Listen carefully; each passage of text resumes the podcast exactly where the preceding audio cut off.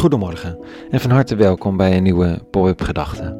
Mijn naam is Rikke Voorberg en je luistert naar een overweging die ik vanochtend schreef. Elke ochtend lees ik een oud-katholiek leesrooster en overweeg wat het mogelijk te zeggen heeft.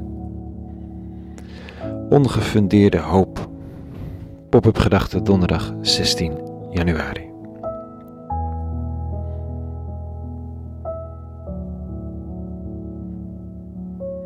Dat bestaat ook, ongefundeerde hoop. Kijk, ik ben eigenlijk altijd voor hoop.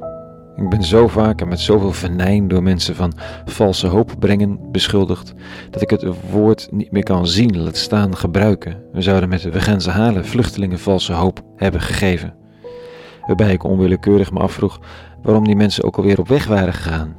Oh ja, omdat ze hoopten dat Europa eerlijke asielprocedures zou hebben en de beschermwaardigheid van mensen op de vlucht voor allerlei vormen van nood werkelijk zou honoreren in een goed proces in menswaardige omstandigheden. Boy, die hoop bleek in veel gevallen vals. Maar goed, moddergooien helpt niet, hè? Jij bent vals. Nee, jij bent vals.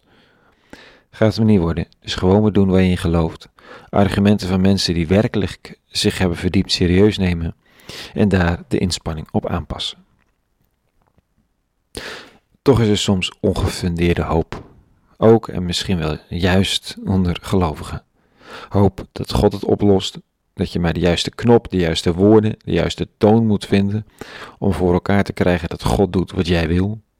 Dat als hij het niet doet, dat het dan aan jou ligt, omdat je nou ja, beter moet bidden, meer moet vertrouwen, meer hoop moet hebben of beter moet geloven, dan wel gewoonweg een beter mens had moeten zijn.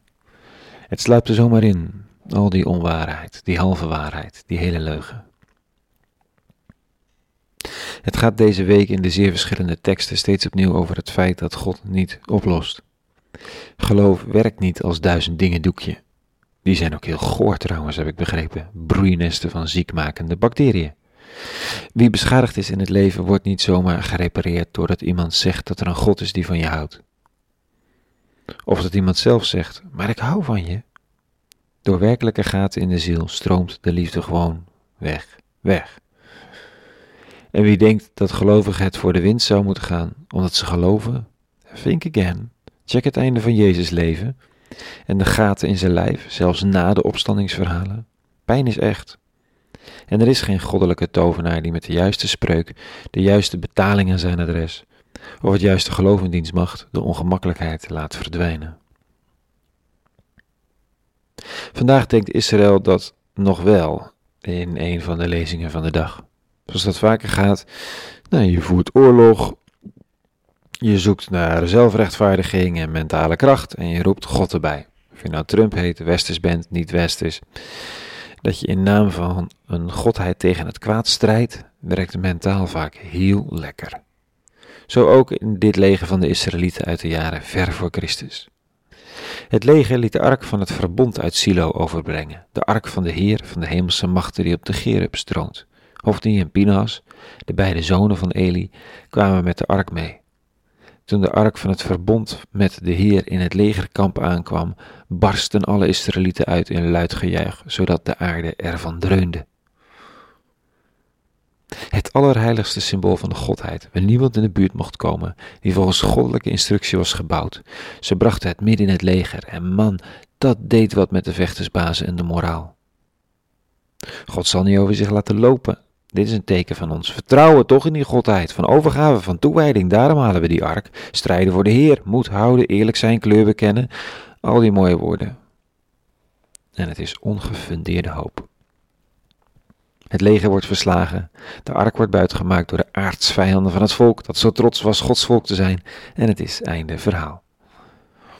Nog niet zo lang geleden beweerde Trump dat God aan onze kant stond. En onwillekeurig moest ik denken aan de soldatenkoppels uit de Eerste Wereldoorlog met het gruwelijke God mit ons. Uh, gek genoeg niet heel ver verwijderd van het randschrift, dat gelovig bedoeld is, waarop ons slijk der aarde de gulden en de euro prijkt. Iets van God met ons. Het is maar de vraag of dat zo is. Zijn wij met de eeuwige? En hoe vaak zijn we dat niet? Ongefundeerde hoop is de hoop die er automatisch van uitgaat dat we aan de goede kant van de geschiedenis staan. Dat de God die aanbeden wordt ons automatisch wel zal redden, omdat we iets met een kerk hebben? Dat het feit dat we toch wel oké-achtige mensen zijn door de bank genomen ons zal vrijwaren van al te fundamentele zelfkritiek. Echte hoop draagt, twijfel bij zich. Hoop doet onderzoek. Hoop heeft open handen. En verlangt te ontvangen in besef iets niet te kunnen claimen nog te verdienen. Dan wordt de toon zachter. Dan vervagen randschriften en koppelstukken. Dan wordt een arkbuit gemaakt en knikken de knieën en vraagt men eindelijk: Wat staat ons te doen dan? Het antwoord is meestal doe recht. Aan mijn mensen, aan mijn wereld, aan elkaar en de ander.